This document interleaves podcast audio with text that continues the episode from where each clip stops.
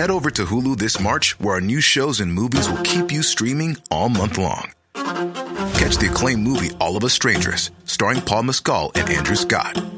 Stream the new Hulu original limited series We Were the Lucky Ones with Joey King and Logan Lerman. And don't forget about Grey's Anatomy. Every Grey's episode ever is now streaming on Hulu. So, what are you waiting for? Go stream something new on Hulu.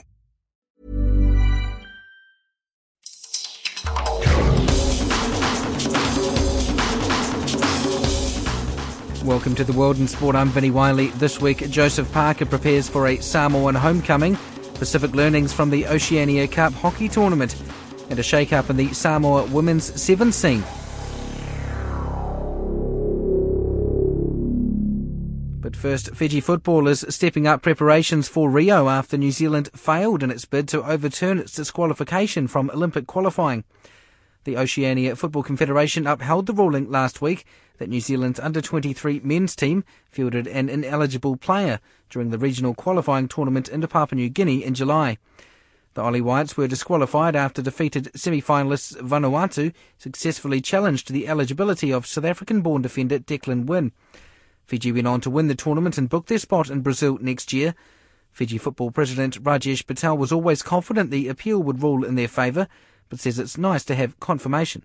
This was something that uh, weighed over our shoulders head that uh, yes, now we can uh, get into full swing uh, preparing for Rio Olympics. Uh, we have already a request from Qatar to play the match in uh, November 17, and we have also lined up matches with the teams in Spain. So this is something that we will now go ahead with it as the appeal was something that we we're waiting on what was going to happen finally we've known that the appeal has been dismissed and uh, we'll move on from here and prepare for Rio Olympics.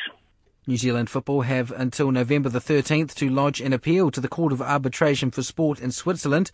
CEO Andy Martin says his organisation remains unhappy with the process that has taken place and told Richard Wayne they will assess their options over the coming weeks. Our priority is to get the players the chance to qualify for the Olympics, and um, you know that should be done on the field, not off the field. We feel it's been taken out of their hands, and we're not comfortable with the process that's been gone through. We're not comfortable with the decision. Um, so there's a lot of factors for us to get through in a short space of time to see to see what we can do next. Um, there's no doubt about it. Everyone's getting fatigued by the whole process. The stakeholders, the players, everybody just wants an end, which we're very conscious of. But similarly, you know, from an emotional point of view, um, there's young men who want to play in the Olympics. So we can't just let that go um, without a fight. So we've got a lot of work to do in the next couple of weeks to assess the position after the decision last night and determine the next route.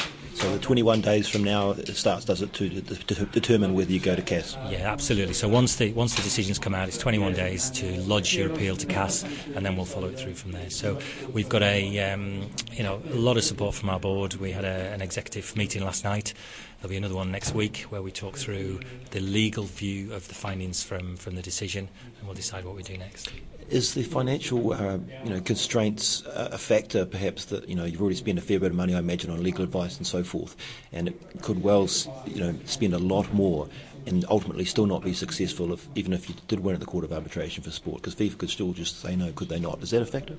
Absolutely, it's a factor. We've got to look at um, the financial implications, the operational risks, but also the, the view of our stakeholders, you know, the players, the, uh, the PFA, um, the federations, because we're representing our members and we've got to make sure we do the right thing by all of them. Look, the important thing is we don't want to find ourselves in CAS winning and then not being able to play the game. So all of this has got to look and say, is there time to replay the game to get us to the Olympics? And, and that's what we've got to work out over the next few weeks. Relations with uh, Oceania have inevitably been strained by this, I'm sure. Uh, and you did use the word premeditated when you're describing in the press conference uh, the protest uh, that eventually was lodged by Vanuatu. How are relations with Oceania, and do you feel that you know you can stay in Oceania after this?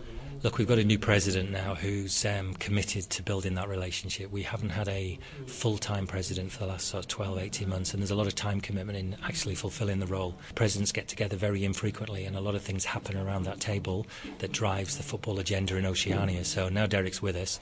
I'm hoping that a lot of those issues will go away, we'll have some consistency, and we'll have a voice. Who do you think was out to get New Zealand? Look, it's wrong for me to say that sort of thing, but it just doesn't feel good that um, this was taken out of our hands off the field in the semi final when we couldn't come back. The Pacific Games doubling as the Olympic qualifiers. I mean, because you said that uh, you had the eligibility of the players confirmed by the Pacific Games, and yet obviously it wasn't. Uh, uh Declan wasn't eligible under FIFA Statute Seven. How much of that confusion was a factor, or was was part of you know, a result of the two events being at the same? Without doubt, that was a major factor. There has been two competitions played at the same time, where we were playing on one day a team that could qualify for the Olympics, and the next day someone who could qualify for the Pacific Games. So the, you know, our QC spent a lot of time at the appeal talking about the confusion of the two sets of rules, uh, to the point that we were seeking clarity right up to the event as to what was applying in which circumstances. So a lot of confusion that has undoubtedly had an impact here. That's New Zealand football CEO Andy Martin speaking with Richard Wayne. The New Zealand Samoan heavyweight boxer Joseph Parker is to fight in Apia in January. The 23 year old was born in Auckland, but his parents are from Samoa, and the family still owns a house about 30 minutes from the Faleata Sports Complex, where the fight will take place. Parker says it's a great feeling to finally bring a fight to the Pacific. It's been a long while since we've been planning it, but um, I think this is the appropriate time to do it. As the higher we climb the ranks, the harder it will be to bring it back here. And it just means a lot to us, you know. My parents were born here in Samoa. I come here every year for holiday and like to relax here. So to bring a big fight back here will be just saying thank you to those uh, who live here for their great support. And you do travel back there quite regularly. When you do walk down the street, when you do go back, uh, do people recognise you? Are, are you a familiar face over there? Most definitely, you know, everywhere we walk, it's photos and autographs, and it just shows that there's a lot of support here. You know, people are, are happy what we're doing. People are happy and following our career, and they're wishing nothing but the best for us. How many sort of family members do you have that, that still live there? I have my mom's sister who lives in our village. A few of my dad's siblings that live here. So our family sort of spread across the world, but there's a lot of us still here in Samoa. And uh, the fight is going to be at the uh, Faleata Sports Complex in Apia, which uh, I think is in uh, tip-top condition because the uh, Youth Commonwealth Games were held there not so long ago, and it's had a bit of an upgrade. So uh, a good venue for for you to compete in. Yeah, we went and checked out the venue, and we're happy with it. It looks like a, a venue that'll have a great atmosphere on the night of the fight, and I believe that it's going to be jam-packed. It's going to be filled. And uh, you know, following your victory uh, against uh, Kali Meehan, uh, you've got Fight for Life coming up, and then Samoa. So, what are sort of the plans over the next, you know, month or two? We'll be um, leaving to Vegas on Saturday, so and then we'll have a full camp. We'll be back to New Zealand to fight for the Fight for Life, and then back again to Vegas uh, during Christmas and New Year's to train for Samoa. So it's a really busy schedule, but it's a schedule that I'm happy with, and I look forward to having a break after the Samoa fight. But for now, I just have to concentrate on what I have to do. That's to train hard, be as prepared as can be, and uh, look forward to the fight. And uh, there's obviously been no uh, public announcement of who you are going to fight, but it says he's going to be a, a left-hander. Do you know who you're going to fight? I'm not sure yet um, who I'm going to fight at the moment. We're still you know, searching for opponents.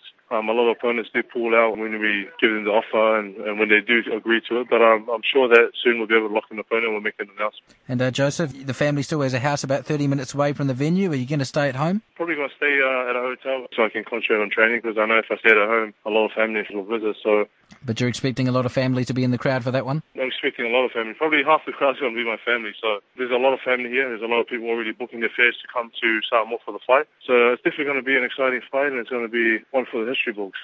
That's the New Zealand Samoan heavyweight boxer Joseph Parker. Fiji men's hockey coach Sean Corrie believes his team showed significant improvement during last week's Oceania Cup. The Pacific champions finished distant third behind Australia and New Zealand and ahead of island neighbours Samoa. Despite conceding a combined 29 goals against the Trans Tasman Big Guns, Corrie insists their performance was much better than in the past.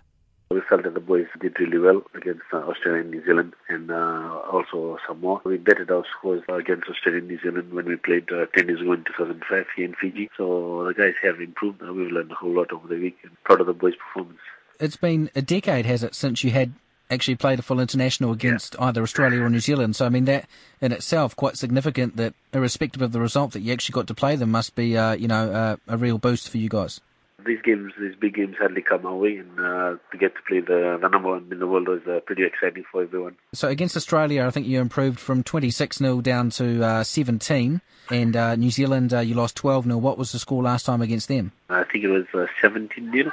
So, how did you feel about the competitiveness in those games? Obviously, still quite big score lines, but as you say, a significant improvement. Did you feel you were competitive for periods there? Yeah, we uh, we got into the circle against both Australia and New Zealand. Uh, we got uh, corners against Australia and New Zealand, but uh, we couldn't finish it off.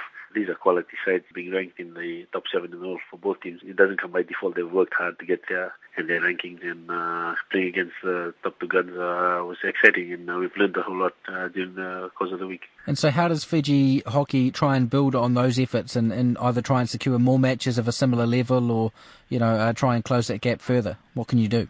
We definitely need uh, uh, finances, which which is hard to get here in Fiji.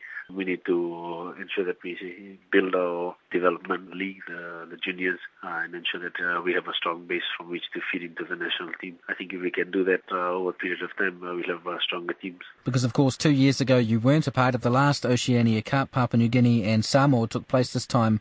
Fiji and Samoa were also there. Um, are you confident that in two years' time Fiji will be back? Yeah, hopefully, uh, I know we get our act together and build towards these events. Uh, it's uh, something that we want to uh, come to and uh, compete against the top teams, something that uh, our country needs, our hockey needs, and uh, we need to really get stuck into preparing for these now.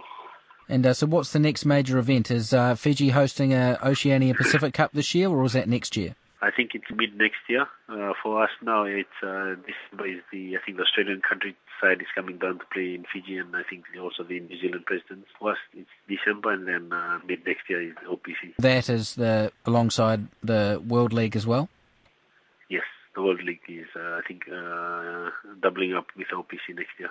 And I guess that's doubly important because Fiji qualified to go to the second round last year, but of course you weren't able to do so because of again, the, the, the finances, and I guess that's a recurring theme. Is the same reason there wasn't a women's team in Stratford. I guess it's it's tough, right, for those uh, smaller sports. Yes, uh, uh, hockey is uh, small compared to rugby, netball, and soccer here in uh, Fiji. So funding is always an issue for small sports. What about your Pacific neighbours, uh, Samoa? They've been to the last two Oceania Cups. obviously, they were well beaten as well by both the Trans Tasman teams and also Fiji, um, but they managed a goal against Fiji, which I think for them was uh, a milestone in the Pacific Cup. Uh, you have an advantage in the sense that even though you haven't got much money, you've got the turf, which uh, is a big deal in the Pacific, and not many countries have it. So uh, I suppose for their development, they possibly need one of those. All the Pacific Island teams, uh, in order to improve, they'll need a proper surface, and uh, you can't do that playing on grass. Samoa has been improving over the years, and it's good to see them compete in these events as well. Uh, they didn't go uh, go to the Pacific Games. Uh, I guess they will saved all their funding for the Oceania Cup in New Zealand. That is the Fiji men's hockey coach, Sean Corrie. A new look Samoa women's sevens team will take the field this weekend. The Manusina finished a dismal 11th of 12 teams at a World Series qualifying tournament in Dublin in August, with all but three of that squad based in Samoa. Former Cook Islands men's sevens coach Ramsey Tomokino has since taken charge on an interim basis and he's selected an entirely New Zealand based squad to compete in this weekend's New Zealand Women's Seven Series event in Taupo. I had applied for the men's role and just missed out narrowly to the current coach. It was down to me and him apparently, and they went for the Englishman, Damian, which is fine, and got uh, sent an email saying if there's any way I could try and assist with the women's, and so that's how that came about. It's a challenge, and uh, great to be able to get a team that hasn't performed particularly well and, and see if we can. And as much as we want to include the Samoan girls in that group, the reality is is we have to select the best players that we can. And there are some girls that were in contention, but they haven't turned up to training. And you know, fitness is a key component of playing sevens, which I always liken to being the an extreme sport. We just had some trials here and we'll be selecting a squad that's going to go to Taupo this weekend to play in the New Zealand Women's Series. So we're the sixth team there. Um, so there's five trial teams, which is um, pretty good build up for us. And um, after watching Fiji on the weekend at the Central Coast, I've watched all the games on online live, and certainly it's going to be not a walk in the park the Manusina missed out on a uh, World Series spot earlier this year uh, up north, and I guess we've seen Fiji on the last uh, couple of years of the World Women's Circuit, but Samoa haven't really featured. And why have they maybe not been able to compete at that level, and, and, and what needs to change? What needs to change is Samoa want to develop players in Samoa, and there are a couple of gems up in Samoa that could put it quite easily with the girls that are based here, but they need local competition up there, and until those structures are in place, which I know is on the radar, and there's got to be local competition for sevens and 15s, then they're always going to be behind the eight ball. Obviously, they missed out on qualifying, which would have been a huge um, opportunity to grow the game and, and get more Samoan women interested in, in trying to represent Samoa. So we've obviously been given a brief to look wherever I can to see what we can put together for this Olympic qualifier and Look, we've got a few very good girls that have come out of the woodwork.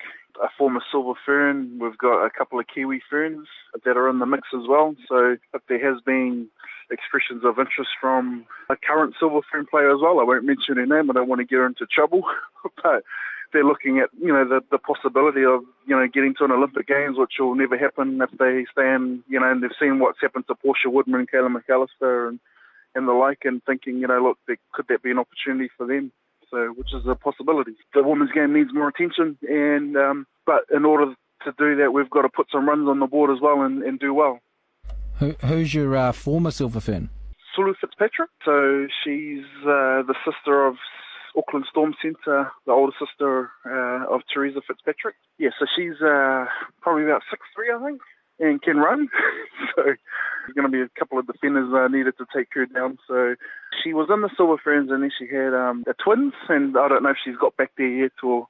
Yeah, so she's got a couple of young kids and having cricket the seven. So we'll see her this weekend in Taupo. Yeah, we're just trying to shape a competitive squad. But yeah, uh, at the end of the day, we've just got to really develop the women's game and have a system and process in place that women based in New Zealand, Australia, and in Samoa can say, hey, look, we want to play for Manusina, and you know if that means having a regular tour or test match fixture for the 15s every year, then we'll get girls saying, you know, at the moment we've probably got some girls that are happy to wait for five years to become a black fern, whereas if we can provide international competition the thing is, Samoa's not big enough for women's anyway to have separate men's 15s and separate women's sevens players. That that both programs have to feed into each other until we grow that base and we become a viable option. And you know, the beauty is, is we get to have another crack at uh, the qualifier again next year. So, but focus is really on um, getting a team prepared for the qualifiers and hopefully either winning that for automatic uh, entry into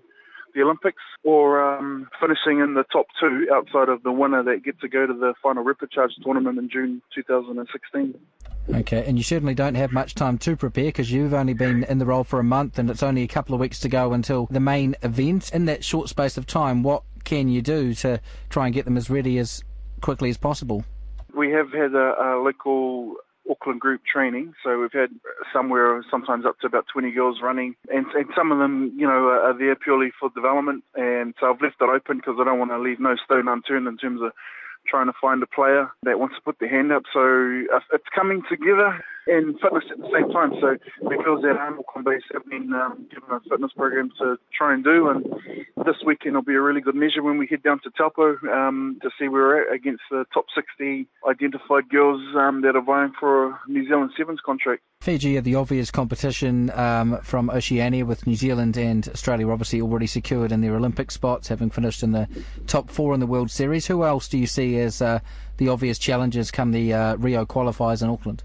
When it comes to sevens, everyone's a threat. Anything can happen. You know, uh, the thing with sevens is, you know, sometimes it's a referee call, it's a player brain explosion, and you don't have a lot of time to try and fix it. So I'm expecting that we'll get tough challenges from all the teams, really. You know, you just got to be on your game for every minute to be competitive. And so there's obviously Cooks, PNG, and Tonga there. We can't afford to take any of them lightly. And look, my brief has been given that if we don't necessarily qualify, they want to see an improvement in the women's sevens game. Yeah, obviously we want to qualify, and that's our first goal. And but we also want to be playing well and playing some really good sevens. And if we can do that, then we'll be all right um, by running the sevens program. And so, just from the squad you've got for Taupo, I think you mentioned you hadn't finalised the squad for uh, Auckland yet. For the Taupo squad, how, how many are you taking, and how many?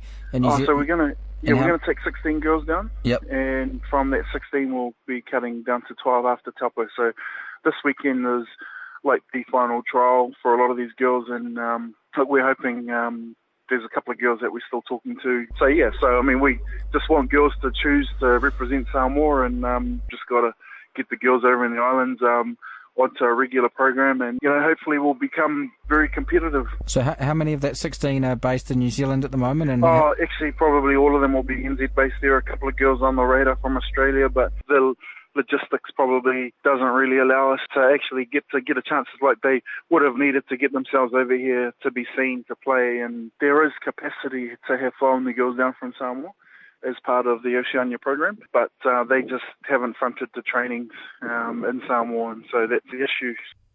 That's the Samoa women's sevens coach Ramsey Tomokino, and that is the world in sport for this week. I'm Vinnie Wylie. As always, thank you very much for listening.